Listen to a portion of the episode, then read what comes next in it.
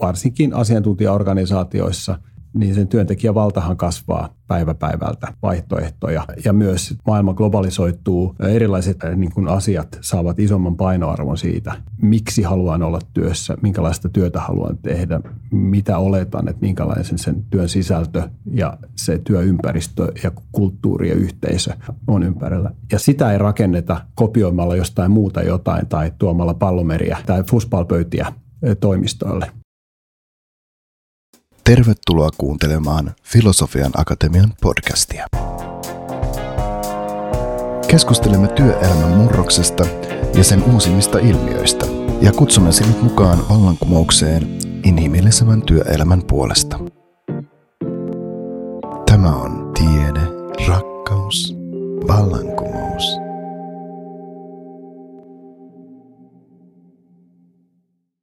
Moi!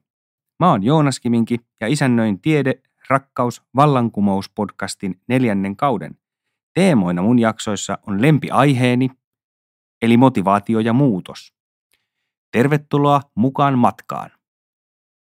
Ja tervetuloa Tiederakkaus vallankumous podcastin vieraaksi Julius Manni. Kiitos Joonas, mukava olla täällä. Tänään jatkamme motivaation teemasta ja puhumme ihmisen sitoutumisesta työyhteisöön. Tällä kertaa enemmän työnantajan ja johtamisen kuin ehkä sen yksilön itsensä näkökulmasta.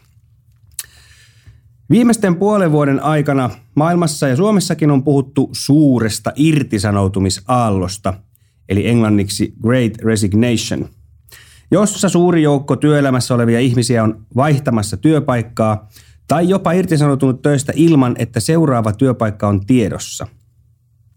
Lähteestä ja kommentoijasta riippuen ilmiö on joko jotenkin perustavanlaatuisen suuri, tai sitten sanotaan, että se esimerkiksi ei näy suomalaisissa tilastoissa vielä mitenkään.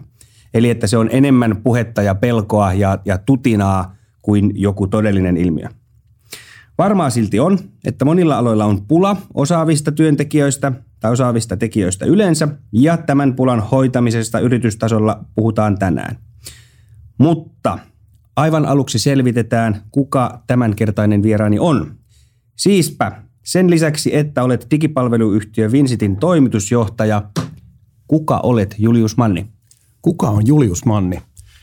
No, jos me lähdetään vähän purkamaan auki mun persoonaa. Sanoisin, että mä oon tällainen utelias ajattelija, joka kuitenkin tarttuu nopeasti tuumasta toimeen ja saa aikaan paljon asioita ja toisinaan jopa ihan hyviäkin asioita. Mua ja eteenpäin jatkuva itseni ja ympärillä olevien ihmisten ja tiimien kehittäminen on utelias kaikkea uutta kohtaan. Luen paljon laidasta laitaan, yritän altistua erilaisille ajatuksille ja jatkuvasti haastamaan omia vakiintuneita ajatuskulkujani. Olen ihmisihminen, saa tosi paljon energiaa siitä, että kohtaan uusia ihmisiä, tykkään tiimityöstä ennen kaikkea – vaikka suhtaudun työhöni tosi tavoitteellisesti, niin en kuitenkaan ota itseäni liian vakavasti. Et kuppi on yleensä tiukassakin tilanteessa enemmän, enemmän täynnä kuin tyhjä. Enkä myöskään usko, että parhaita tuloksia saa sillä, että rypistellään liikaa otsaa. Kiitoksia. Tota, sehän oli varsin tämmöinen monivaiheinen ää, kuvaus itsestä ja, ja tykkäsin siitä, että se oli, se oli paljon paljon enemmän tämmöinen niin henkilökohtainen kuvaus siitä, että kuka sä oot ja, ja ehkä mikä sua ajaa ja miksi, kuin että olisi listattu saavutukset ja meritit. Jos mä oon niin onnekas, että mun äiti sattuisi kuuntelemaan tätä podcastia, ja jos oletetaan, että hän ei jostain syystä tunne Vinsittiä, niin miten selittäisit podcast-isännän äidille, että mikä yhtiö Vinsit oikein on? No, Vinsit on huippuosaajien asiantuntijatalo, joka tekee moderneja digitaalisia palveluita. Eli mitä me osataan todella hyvin, ohjelmistokehitys, digitaalisten palveluiden suunnittelu, uudenlaiset teknologiat, datan hyödyntäminen liiketoiminnassa. Ja, ja tota, ollaan kasvettu jo 600 hengen huippuosaajatalouksia ja vahvasti juuret Suomessa, Tampereella, mutta tänään meillä on jo yli 10 prosenttia meidän liikevaihdosta tulee jo Yhdysvaltain markkinasta myös. Tuota, mä luulen, että äitini sai tästä jonkunnäköisen kuvauksen terveisiä vaan mutsille. pysytään henkilökohtaisessa aiheessa. Miten pörssiyhtiön toimitusjohtajaksi tullaan? Mikä on sun polkusi, Vinsitti? No varmaan polkuja hyvin, hyvin erilaisia, varmaan mun polku myös, myös hyvin omalainen. Mä olen 20 vuotta tehnyt duunia ää, ää, maailman digitalistumisen kanssa. Eli olen ollut mukana sekä tässä niin kuin IT-palvelu toimittaja skenessä, että on ollut töissä, töissä isoissa, isoissa IT-konsulttitaloissa, mutta sitten myös ollut toisella puolella töyttä, puolen pöytää, eli lähes kymmenen vuotta IF-vahinkovakuutuksessa ajamassa IFin pohjoismaista digitransformaatioa. Ja ehkä se, mitä voisi kuvalla sitä mun supervoimaa, niin ehkä tämän parikymmenen vuoden aikana ollut se, että mä oon tyypillisesti ollut sellainen niin kuin olemassa olevien rakenteiden ravistelija. Eli että osana sitä, että ää, drivataan uudenlaista digitaalista liiketoimintaa, se vaatii aina myös uudenlaista ajattelua johtamiseen, uudenlaisen organisa- organisaatiokulttuurin kulttuurin rakentamista. Ja oma rooli on aina ollut edustaa tätä ja olla monesti se toisin ajattelija eri, erilaisissa tota, johtoryhmissä ja, ja kokoonpanoissa. Joo. No jos sä nyt et ole johtoryhmän jäsen niinkään kuin johtoryhmän vetäjä toimitusjohtajana, niin ootko ää, oot sä enemmän Vinsitin organisaation ravistelija vai teidän asiakkaiden organisaation ravistelija nykyisessä työssä? Mä luulen, että tässä tota, nyt Vinsitin, Vinsitin toimitusjohtajanahan tilanne kääntyy vähän eri, eri moodin. Että jos mulla on parikymmentä vuotta ollut taustaa siinä, että niin kuin isommissa firmoissa, joissa on vähän enemmän etabloituneet rakenteet ja pyrkinyt murtamaan niitä etabloituneita ajatusmalleja, tapoja toimia, niin Vincentin tapauksessa Vincent on niin kuin todella ää, modernisti ajatteleva ja modernisti johdettu ää, asiantuntijayritys, jossa, jossa niin kuin itseohjautumisen eetos ja yhteisöohjautumisen eetos on ollut tosi vahvasti ja ja niin kuin todella ihmislähtöinen johtaminen on se meidän kulttuurin DNS. Mutta sitten samanaikaisesti, sit, kun me ollaan kasvettu hyvin voimakkaasti viimeiset vuodet, niin, niin on selvää, että firmahan ei voi enää toimia täysin samalla tavalla silloin, kun se on 200 ihmisen organisaatio ja hyvin ihmiset to- toimii niin kuin fyysisesti pääsääntöisesti samalla, samalla paikkakunnalla, kun sitten ollaan jo 600 hengen firma ja toimitaan jo vahvasti, vahvasti monella, monella paikkakunnalla ja kansainvälisesti. Se väkisinkin vaatii jo uudenlaista ajattelua siihen, että minkälaiset rakenteet täytyy luoda, jotta tuetaan just sitä nykytilannetta. Ja ennen kaikkea, että miten luodaan sellaiset rakenteet, jotka tukee ihmisiä onnistumaan, tukee liiketoimintaa menestymään, tukee meidän asiakastyötä, eikä niin, että luodaan rakenteiden rakenteiden vuoksi, vaan kopioidaan ne korporaattiset rakenteet, jotka sitten viime kädessä ankeuttaa yhtiön ja, ja, ja hidastaa ja tuo kaiken sen kankeuden, mitä me ei haluta tuoda. No niin, selvä. Tota, sä mainitsit jo sun omasta persoonasta, että sua ajaa paljon uteliaisuus, olet ihmisihminen ja ihmisten johtaja, mutta jos kysytään ihan suoraan, että mikä sua motivoi sun työssä, niin mitä kaikkea siihen palettiin kuuluu? Positiivisen muutoksen aikaansaaminen. Että kyllä, mikä mua, mua ajaa eteenpäin on se, että olla tilanteessa näkee, että pitää kehittyä, pitää mennä eteenpäin – voi olla hyvin erilaisia tilanteita. Voi olla, niin kuin, niin kuin meidän tapauksessa olla niin kuin voimakkaan kasvun tilanteessa, jossa nähdään, että, että se vaatii niin kuin muutosta ja kehittymistä meillä. Tai voi olla toinenlainen tilanne, jos nähdään, että, että on enemmän niin kuin kriisitilanne tai muunlainen muutostilanne. Niin ylipäätään se, että pystyy tekemään tilanneanalyysin, näkemään, että, että mihin suuntaan pitäisi mennä ja innostaa ihmiset ympärillä ja rakentaa tiimi, jolla se muutos tehdään ja mennään eteenpäin yhdessä. No niin, positiivinen positiivinen muutos ja, ja varmaan näin niin kuin ihmiset, ihmiset aika lailla keskiössä sitä, sitä tehden. Hyvä. Tota, aika harva meistä on pörssiyhtiön toimitusjohtajia tai ehkä sellaisia näkee ää, harvoin arjessaan, joten nyt kun tilanne minulla ja kuulijoilla on, niin kysytäänpäs, että mitä kuuluu sun tyypilliseen työpäivään? Sellaista ei oikeastaan olekaan sanoisin, että tyypillistä työpäivää, sitä, sitä on niin mahdoton määritellä. Varsinkin silloin, kun on liiketoiminnan luonne ja tilanne sellainen, että mennään vahvasti eteenpäin ja ollaan niin muutosvaiheessa, niin ei myöskään ole sellaista tilannetta, että olisi hirveän niin rutinoituneet ää, ää, että se liiketoiminta olisi hirveän stabiilissa tilanteessa tai, tai ylipäätään ollaan sellaisessa tilanteessa, että olisi niin kuin hyvin toistuvat, toistuvat viikkorytmit. Et, et, ja myös pyri välttämään sitä, että näen sen, että pyritään luomaan sellaista tilannetta, että mennään jatkuvasti ja ketterästi eteenpäin ja luodaan päivät ja viikot sen näköiseksi, jotka sopii juuri siihen tilanteeseen ja priorisoidaan niitä asioita, jotka on tärkeitä juuri sillä hetkellä. No okei, käännetään tätä vähän toisinpäin. Jos mennään tämmöiselle niin kuin proaktiivinen, reaktiivinen ää, termistöön paremman, hmm. parempien sanojen puutteissa, niin jos sä teet perjantai-iltapäivänä tai, tai sunnuntaina – itsellesi jotain niin kuin suunnitelmaa siitä, että mitä seuraavalla viikolla pitäisi tehdä, niin kuinka paljon sä pääset itse tekemään sitä niin kuin aktiivisesti itse päättämään, kuinka paljon on sitten taas tilanteeseen mukautumista, sitä reaktiivista, pahimmillaan tulipalojen sammuttamista, mutta toki se voi olla positiivisessakin mielessä näitä niin kuin yllättäviä, kivoja juttuja, niin mikä on näiden suhde? Toihan on tosi tärkeä kysymys, koska sä voit täyttää päiväsi sataprosenttisesti tulipalojen sammutteluun ja nehän ei vie kuitenkaan sitten niin firmaa isossa kuvassa eteenpäin.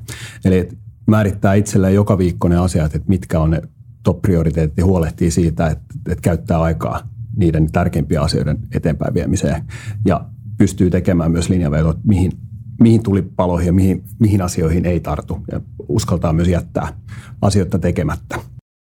Sen lisäksi että myös että helposti tällaisessa tehtävässä, kun on niin kuin paljon sisäistä muutosta, niin ei saa unohtaa – sitä asiakas, asiakaspäätä, että pitää pitää jatkuva tatsi siihen, että mitä me asiakkaat ajattelee, minne ne on menossa, tavata asiakkaita, ää, koska sitten helposti voi ajatua siihen, että keskittyy vaan siihen sisäpeliin ja unohtuu viime kädessä se, että kenelle me tehdään. Joo. Onko se balansointi, priorisointi vaikeaa vai helppoa? Onko jotain sellaista, että sulla koet riittämättömyyttä, että ei ehdi tekemään tarpeeksi yhtä tai toista? No koskaan ei tee riittävästi, mutta nimenomaan sehän on se armollisuus itseään kohtaan, että voi hyväksyä sen, että aina jää osa asiat keskeeräisiksi ja valitsee ne asiat, mitkä ei saa jäädä keskeeräisiksi. Okei, olet sä hyvä itsemyötätunnossa? Oletko treenannut semmoista vai onko se sulle helppo ollut aina? Ää, olen jatkuvalla kehittämismatkalla tämän teeman suhteen. Okei, okei, okei. Se oli, se oli tuota, hyvä vastaus, koska se on aika vaikea tuota, määrittää. Ja, ja, ja varmaan niin kuin myöskin päiväriippuvainen juttu, että jonain päivänä on, on hyvä ja jonain ei niinkään. Tota, me on tätä asiaa nyt tässä pyöritelty ää, ja, ja itse kun on, on toiminut toimitusjohtajatehtävissä ää, aika monta vuotta tässä, niin, niin mulla on sellainen toistuva toistuva tämmöinen niin haave aina silloin, kun on paljon stressiä ja silloin, kun ehkä on niitä tulipaloja, silloin, kun se työ on vaikea tai silloin, kun se on epämääräistä, kun prioriteetteja on vaikea asentaa, niin, niin, niin mä aina välillä unelmoisin, että mä olisin akuankka. Eli akuankka, jos kaikki on akuankkaa lukenut, niin muistetaan, että se on töissä margariinitehtaalla ja, ja sitten siinä menee joku liukuhihna ja sitten siinä on margariinipurkkeja ja sitten joku töräyttää sinne margariinia ja se vissiin pistää kannet niihin päälle tai jotain. Ja ja, ja aina, kun, aina kun mulla on ollut tämmöisiä jotenkin paineistettuja jaksoja, niin, niin sitten on toivonut, että ai vitsi, kun olisi vaan semmoinen duuni. Sä menet työpaikalle, kilautat kellokortin sisälle, meet ja laitat kansia marketingpurkkeihin ja, ja tota, sitten kun pilli viheltää toisen kerran, niin, niin, niin lähdet tauolle tai kotiin.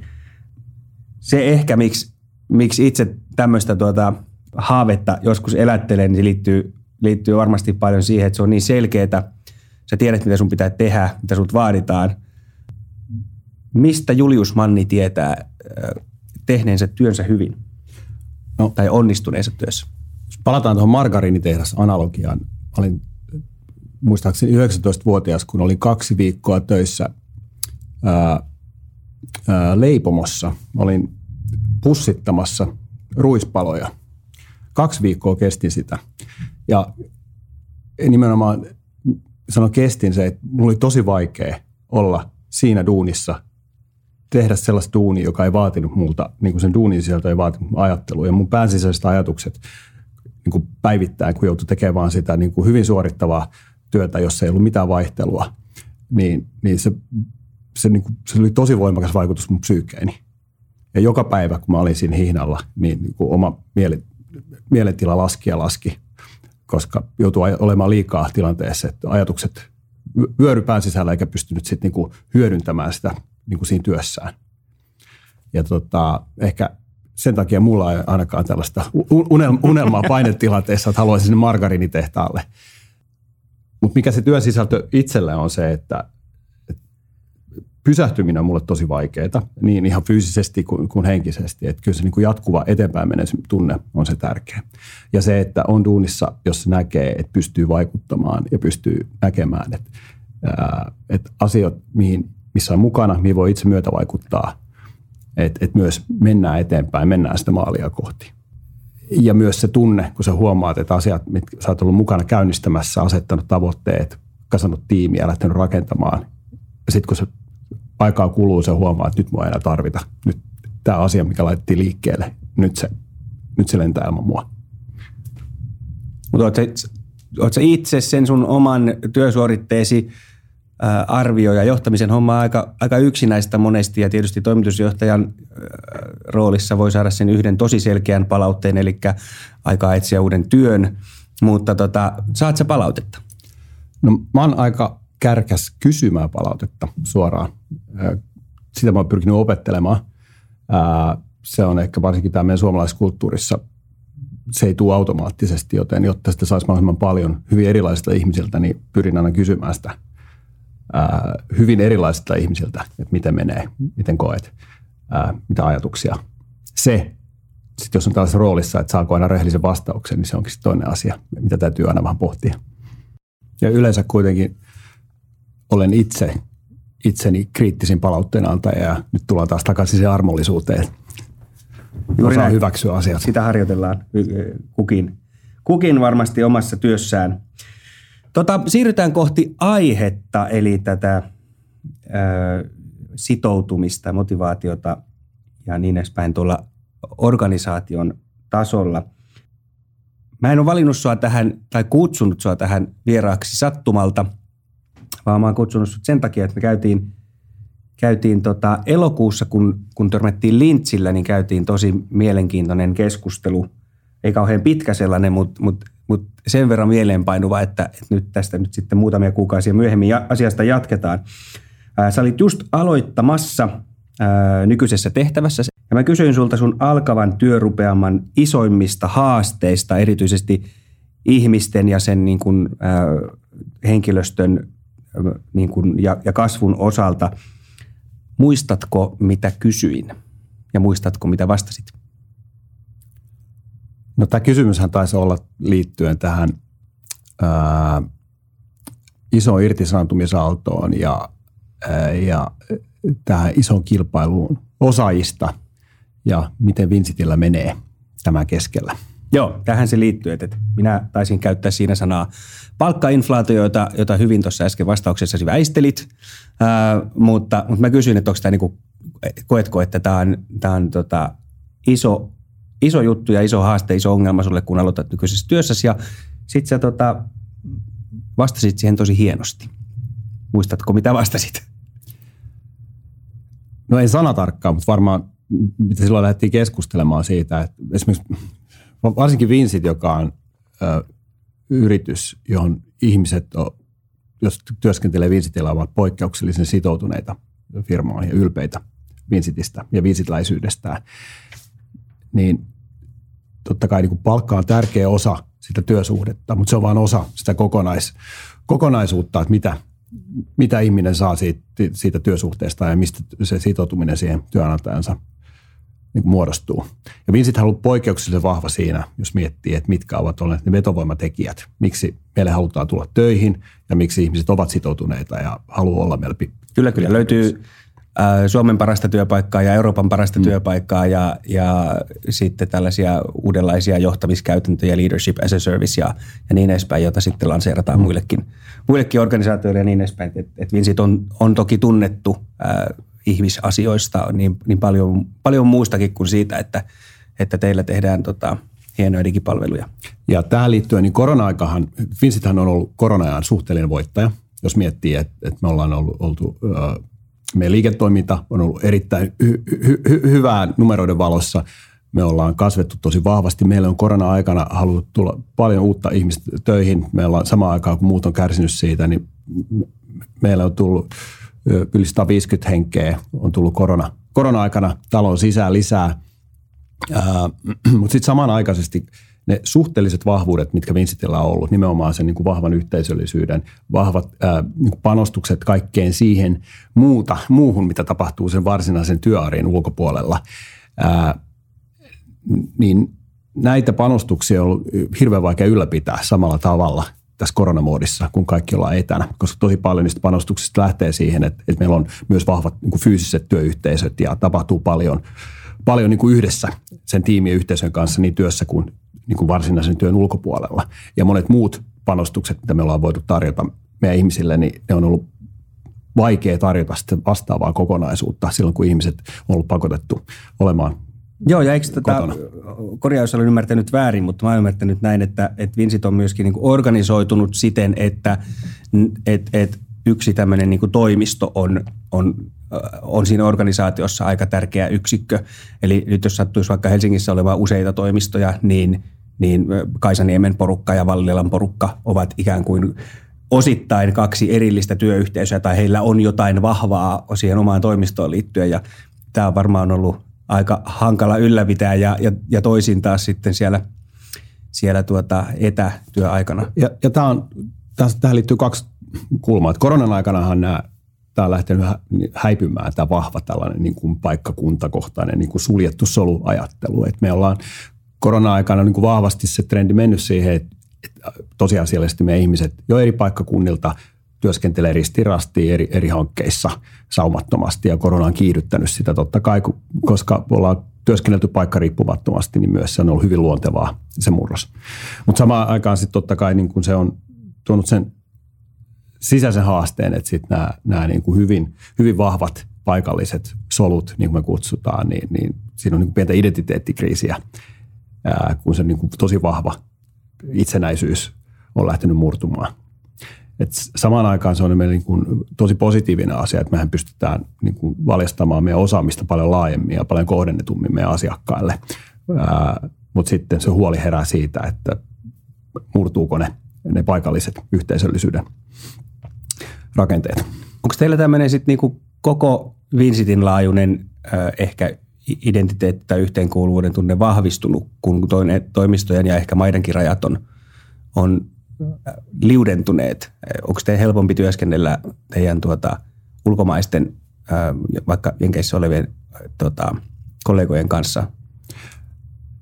Joo, ja tämähän on muuttunut viimeisen kahden vuoden aikana jo vahvasti, että me yhä enemmän to- toimitaan, toimitaan niin kuin ristiin rastiin yhä enemmän kansainvälisesti. Meillä jo nyt niin kuin on iso porukka, jotka tekee meidän yhdysvaltalaisille asiakkaille Suomesta käsin töitä. Ja, ja se on varmaan hirveän subjektiivinen se kokemus tällä hetkellä, että koska sä oot tullut Vincentille töihin niin mikä on se odotusarvo ja mitkä on sulle tärkeitä asioita. Et, et varmaan monelle sellaiselle pitkällinen vinsitläiselle on, se saattaa olla kivuliaampaa nähdä se muutos ja olla siinä, ää, kun nämä niin kuin vahvat paikkakuntakohtaiset raja-aidat muuttuu. Sitten samaan aikaan meillä on paljon, tosi paljon kuitenkin uutta, uutta vi, vi, vi, vinsitläistä mukana, jotka eivät välttämättä ole tulleet ihan samanlaisten asioiden niin kuin takia firmaan, ja jotka näkee taas tosi paljon mahdollisuuksia siinä, että mitä, mitä me ollaan lähdetty rakentamaan ja mihin suuntaan me ollaan menossa. Joo, jos hyvin yksinkertaista matemaattista päässälaskuharjoitusta tässä tehdään, niin sanoit, että teitä on noin 600 ja noin 150, eli pyöreästi neljäs osa porukasta on aloittanut enemmän tai vähemmän etänä, voiko näin sanoa? Kyllä, just näin. Ja ja, ja sä vähän viittasitkin siihen, että heidän niin kuin kokemus työnantajasta voi olla ikään kuin keskenään erilainen. Toisillaan tätä luopumista ää, siitä, että, että, että esimerkiksi on vähän joutunut luopumaan siitä toimistoidentiteetistä ää, tai soluidentiteetistä. Ja sitten näillä uusilla varmaan ei ole tämmöistä, kun ei he, ei, ei he ole ikään kuin sellaiseen koskaan tullutkaan. He eivät menetä jotain, kun ei heillä ole semmoista koskaan ollutkaan.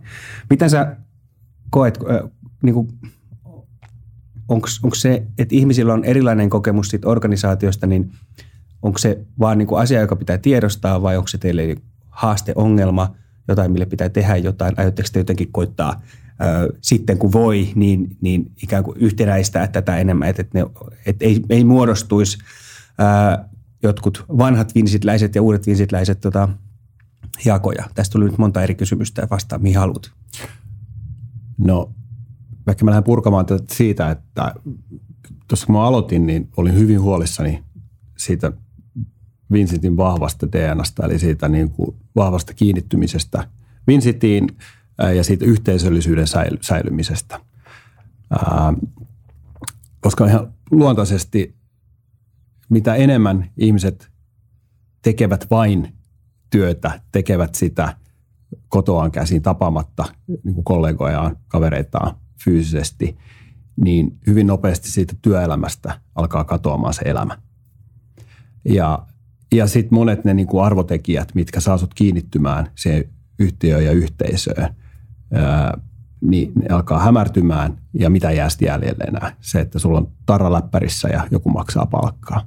Joo, tämä taisi olla nyt, pysähdän hetkeksi, tämä taisi olla just se asia, joka, joka oli mulle tämmöinen niin kuin silmiä avaava juttu siellä, siellä Lintsillä, mitä sanoit, että, että kun ei jää paljon muuta kuin että saat sen jonkun starterpackin ja sen tar- läppärin ja hupparia ja sitten, sitten tota, palkan maksaja vaihtuu ja, ja, ja määräkin ehkä vähän vaihtuu. Että et sitten jos ei enää pysty muulla kilpailemaan, niin, niin, niin no se on varmasti asia, joka saattaa – selittää ja, ja, ja kiihdyttää sitä palkkainflaatioasiaa. Että jos muut, muut muutokset tai muut muuttujat on sievennetty pois, toi jää jäljelle, toi on sun työntekijäkokemus, niin, niin se on tietysti aika vaikea tilanne sekä sille, sille yksilölle, joka menettää sitä mielekkyyttä, yhteisöllisyyden kokemusta – että tietysti sille yritykselle, koska jos ainoa millä voi, voi tekijöistä kilpailla on palkka niin, ja, ja tekijöitä on rajallinen määrä ja kysyntää on enemmän kuin tarjontaa, niin, niin, niin se on aika vaikea polku. Mm. Ja tästä syystä me ollaan tämä koko syksy koronatilanteesta huolimatta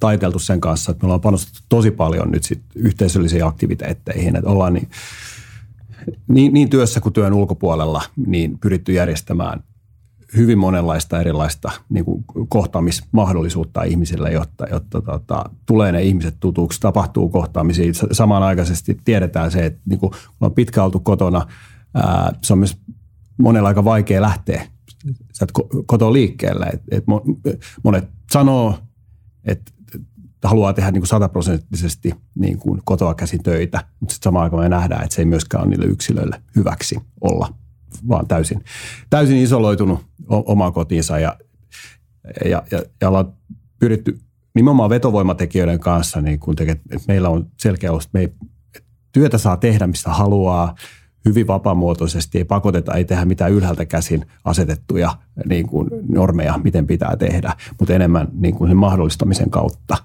pyritty siihen, että, että niin kuin energisoitu uudestaan tota, meidän yhtiöä, niitä y- yhteisöjä, myös niin kuin ristiinpölytetty uudella tavalla, että samaan aikaan tähän liittyy just tämä samanlainen, mä ehkä niitä, niin kuin, niiden tosi itsenäisten paikkakuntasolujen solujen ää, ää, rikkoontuminen positiivisella tavalla, että me saadaan niin kuin mahdollisimman monimuotoisesti tehtyä jatkossakin töitä ja ihmiset alkaa törmäämään toisiinsa uudella tavalla. Joo, eli Vincentin linja on, että ei, ei keppiä, ei kontrollia, eli ei, ei sanota, että näin monta päivää pitää olla, olla tuota toimistolla ja, ja niin edespäin, vaan, vaan sitten porkkanoita.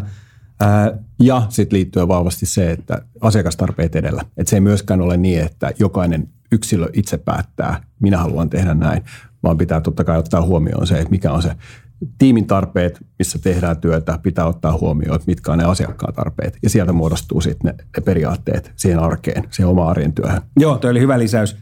Äh, musta tuntuu, että joillakin ihmisillä ehkä mitä kauempana on, sit, on sen digialan äh, siitä arjesta ja johtamisesta itse, niin, niin, niin herkästi syntyy semmoinen kuva, että tämmöisissä – itse- ja yhteisöohjautuvissa organisaatioissa, niin, niin kukin tekee niin kuin haluaa, vaikka, tota, vaikka pointti on oikeasti se, että ensiksi määritellään yhteinen maali, mi- mihin ollaan menossa, kenelle tätä duunia tehdään, ja sitten sen jälkeen mietitään, miten sinne parhaiten pääsisi. Eli, eli tästä tulee tämä niin kuin, asiakas ensin ajattelu, joka on, on, on, on tietysti niin kuin ihan selvä, koska asiakas, asiakas, ne ihmisten palkat maksaa, oli ne palkat sitten mitä hyvänsä.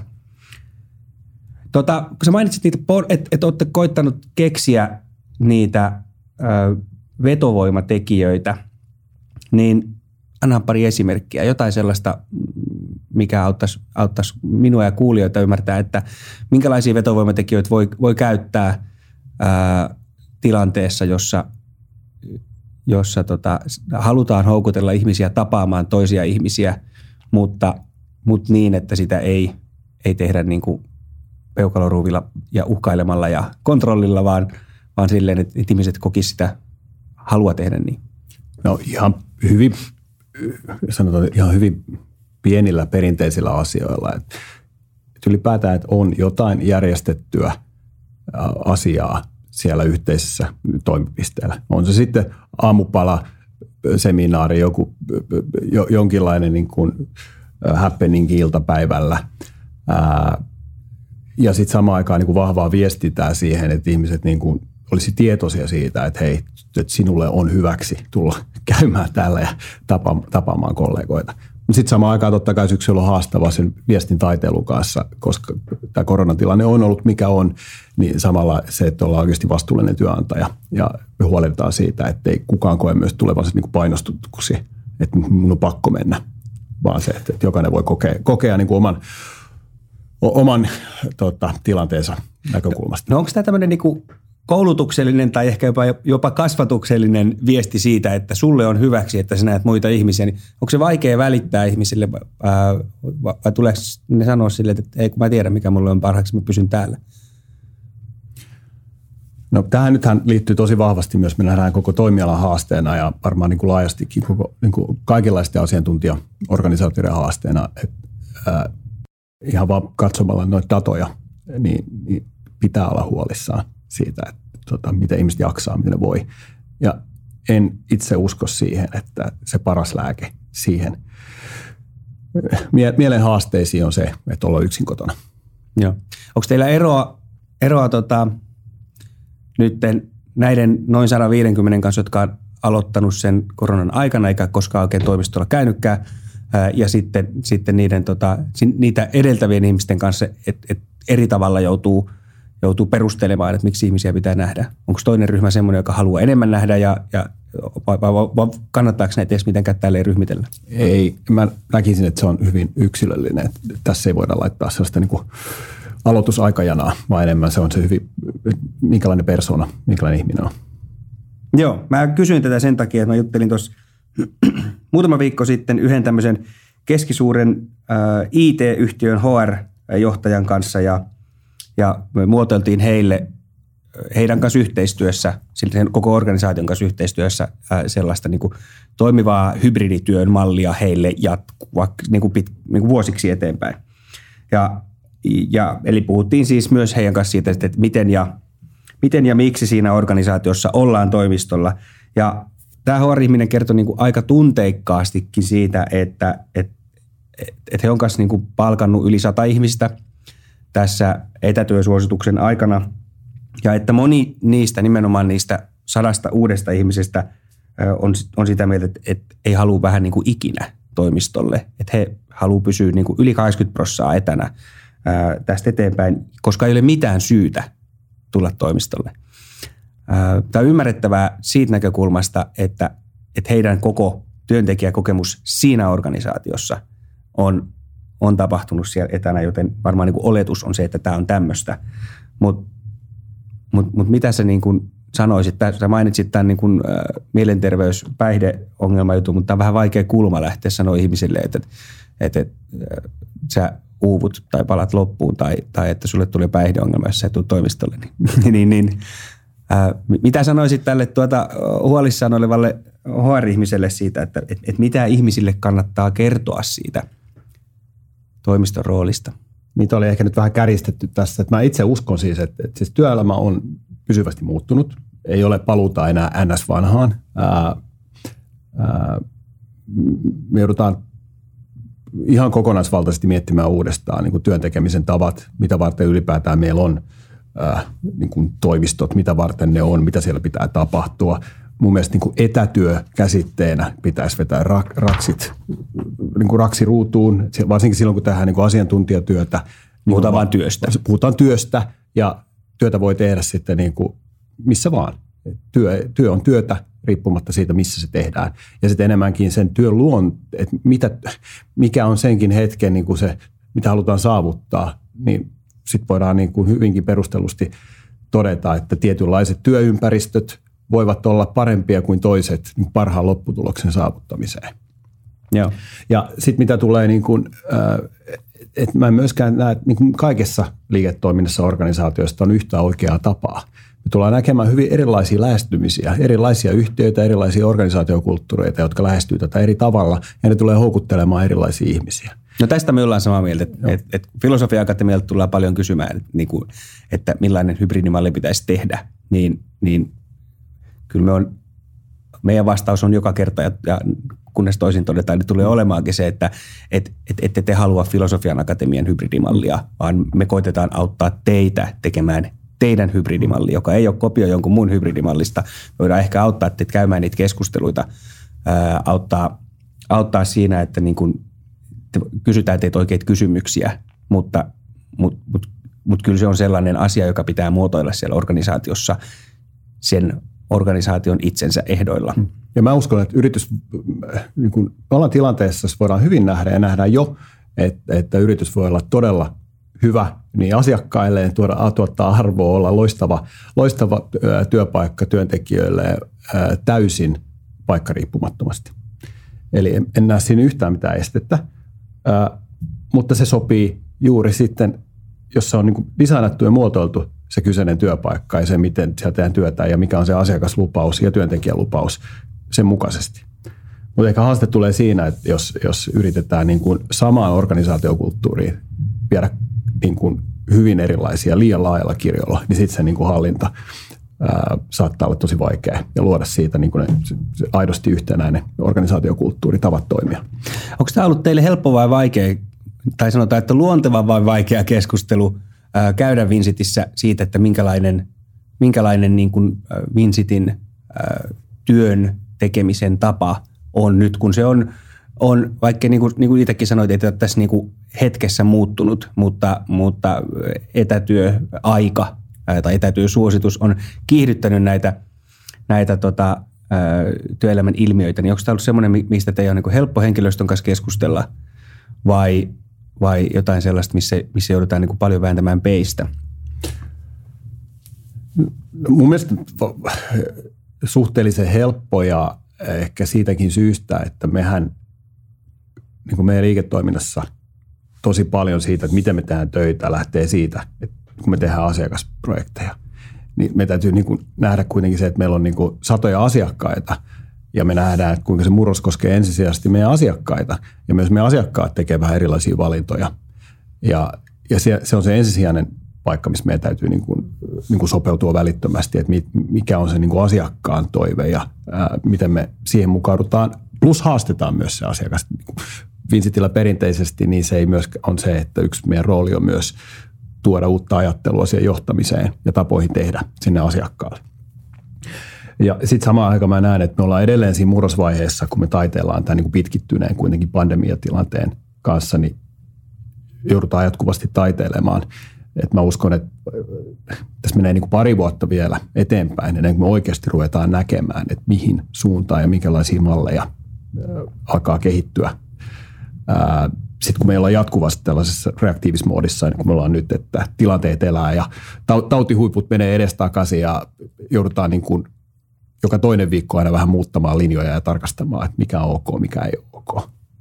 Selvä. Joo, ja toistakin mä olen samaa mieltä, että ei, niin kuin, ää, ei, ei niitä työnteon malleja ole mitään järkeä yrittää rakentaa silleen, että, että nyt istutaan alas ja mietitään, että miten me toimitaan tästä ikuisuuteen, vaan kyllä niitä kannattaa varmaan miettiä sille, että miten me toimitaan nyt, mitä me aiotaan tehdä ehkä vaikka seuraavat puoli vuotta, jos on sen organisaation tämmöiselle rytmille ja kadenssille sopiva aika.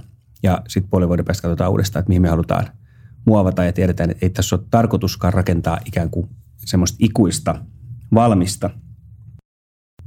Hei, äh, mä oon kysellyt sulta nyt paljon kaikenlaista, sä ansiokkaasti vastaillut, ää, mutta tota, koitetaan vielä kysyttää kaikkein vaikein kysymys, että jos puristetaan, puristetaan edellisen tota, keskustelun kaikki helmet yhteen, yhteen timanttiin, niin minkälaisia ohjeita sä antaisit työnantajille tai esihenkilöille, jotka on huolissaan ää, irtisanoutumisista tai, tai työntekijän pysyvyydestä tai, tai työpaikan vaihtajista? Mitä, mitä heidän kannattaa tehdä tai olla tekemättä? No viime kädessä kuitenkin mitkään ne perusperiaatteethan ei ole muuttunut nyt koronan myötä. Koronahan on vaan ollut valtava kiihdyttämö sellaisille makrotrendeille, jotka olivat käynnissä jo muutenkin. Ää, ja tullaan kuitenkin koko ajan tilanteeseen, milloin niin kuin enemmän ja enemmän valta siirtyy työntekijälle. Ei kaikissa, ka- kaikilla aloilla valitettavasti, mutta varsinkin asiantuntijaorganisaatioissa, niin sen työntekijän valtahan kasvaa päivä päivältä vaihtoehtoja. Ja, ja myös maailma globalisoituu, erilaiset niin kuin asiat saavat isomman painoarvon siitä, miksi haluan olla työssä, minkälaista työtä haluan tehdä, mitä oletan, että minkälaisen sen työn sisältö ja se työympäristö ja kulttuuri ja yhteisö on ympärillä. Ja sitä ei pystytä, sitä ei rakenneta kopioimalla jostain muuta jotain tai tuomalla pallomeriä ää, tai, tai fuspalpöytiä toimistoille, vaan sehän lähtee kuitenkin viime kädessä siitä ihan ihan liiketoiminnan ja firman olemassa olevan ytimessä, että mitä tehdään, mikä se yrityksen tarina, tarkoitus on, mitkä on ne tekijät, mihin työntekijät sitoutuu. Ää, ja sitten totta kai iso tekijä se, että miten he kokevat sen arjen, ää, lähijohtamisen, arjen työn, ää, jotta se tunne, tunne siitä, tämä on niin paras paikka olla, olla tehdä, toteuttaa itseään, kehittää itseään sellaisten ihmisten kanssa, kenen kanssa haluaa myös olla tekemisissä. Eli Julius Manni on sitä mieltä, että ei erikoiskikkailuja eikä temppuja, vaan, vaan ollaan autenttisia, tunnetaan, tunnetaan itsemme, tunnetaan se organisaatio, tunnustetaan se, että, että sillä, sillä työntekijällä on aikaisempaa enemmän voimaa ja valtaa, ei, ei, eikä repiköidä sitä vastaan, vaan, tota, vaan toimitaan ikään kuin sen – sen, se hyväksyen ja, ja sen ehdoilla ja silti halutaan rakentaa sitä parasta mahdollista kokemusta. Samaan aikaan myös rohkeutta johtaa kohti niin kuin tulevaisuutta ja, ja sellaista, joka pitkällä tähtäimellä turvaa sen yrityksen olemassaolon ja menestyksen edellytykset ja samalla turvaa myös sen niin kuin nykyisten ja tulevien työntekijöiden niin kuin mahdollisuudet olla parhaassa mahdollisessa työpaikassa ja kehittyä eteenpäin. Koska liian helposti voidaan myös mennä siihen, että kun nähdään, että työntekijöiden valta kasvaa, hyvä niin, mutta sitten ei enää uskalleta tehdä välttämättä niin kuin vaikeita päätöksiä. Et lamannutaan siihen, koska ei uskalleta, koska pelätään siitä, miten ihmiset reagoivat. Niin, niin eli sun, sun pointti on, että ei pelkkää myötäkarvaan silittämistä, vaan, vaan myöskin, niin kuin, että, että ollaan selkeitä, tehdään vaikeita päätöksiä silloin, kun niitä tarvii tehdä. Ää, kaikki kaikki tota, asiat tiedostaen. Kyllä, ja sitten totta kai tärkeää, että miten ne tehdään. Ne on perusteltuja, ihmislähtöinen tapa ajatella, mitä, miksi asioita tehdään, perustellaan, ymmärretään, pohditaan näkökulmia, mutta ei silti jätetä asioita tekemättä, vaan siksi, että ne on vaikeita. Noin, mutta et, silloin ihmiset kokee, tai tavoite on, että ihmiset kokee perustellusti, että he on niin kuin arvostettuja siinä työyhteisössä omana itsenään. Eli, heille ei tapahdu asioita, vaan että asioita tapahtuu, he on siinä mukana. Hei, tota, kiitokset valtavan paljon. Tämä oli, oli todella hieno keskustelu. Kiitos Julius. Kiitos Joonas. Tämä oli Filosofian Akatemian Tiede, rakkaus, vallankumous podcast. Kiinnostuitko inhimillisen työelämän vallankumouksesta? Tilaa podcast haluamallasi podcast-alustalla ja kuuntele lisää jaksoja sekä tutustu blogiimme osoitteessa filosofianakatemia.fi.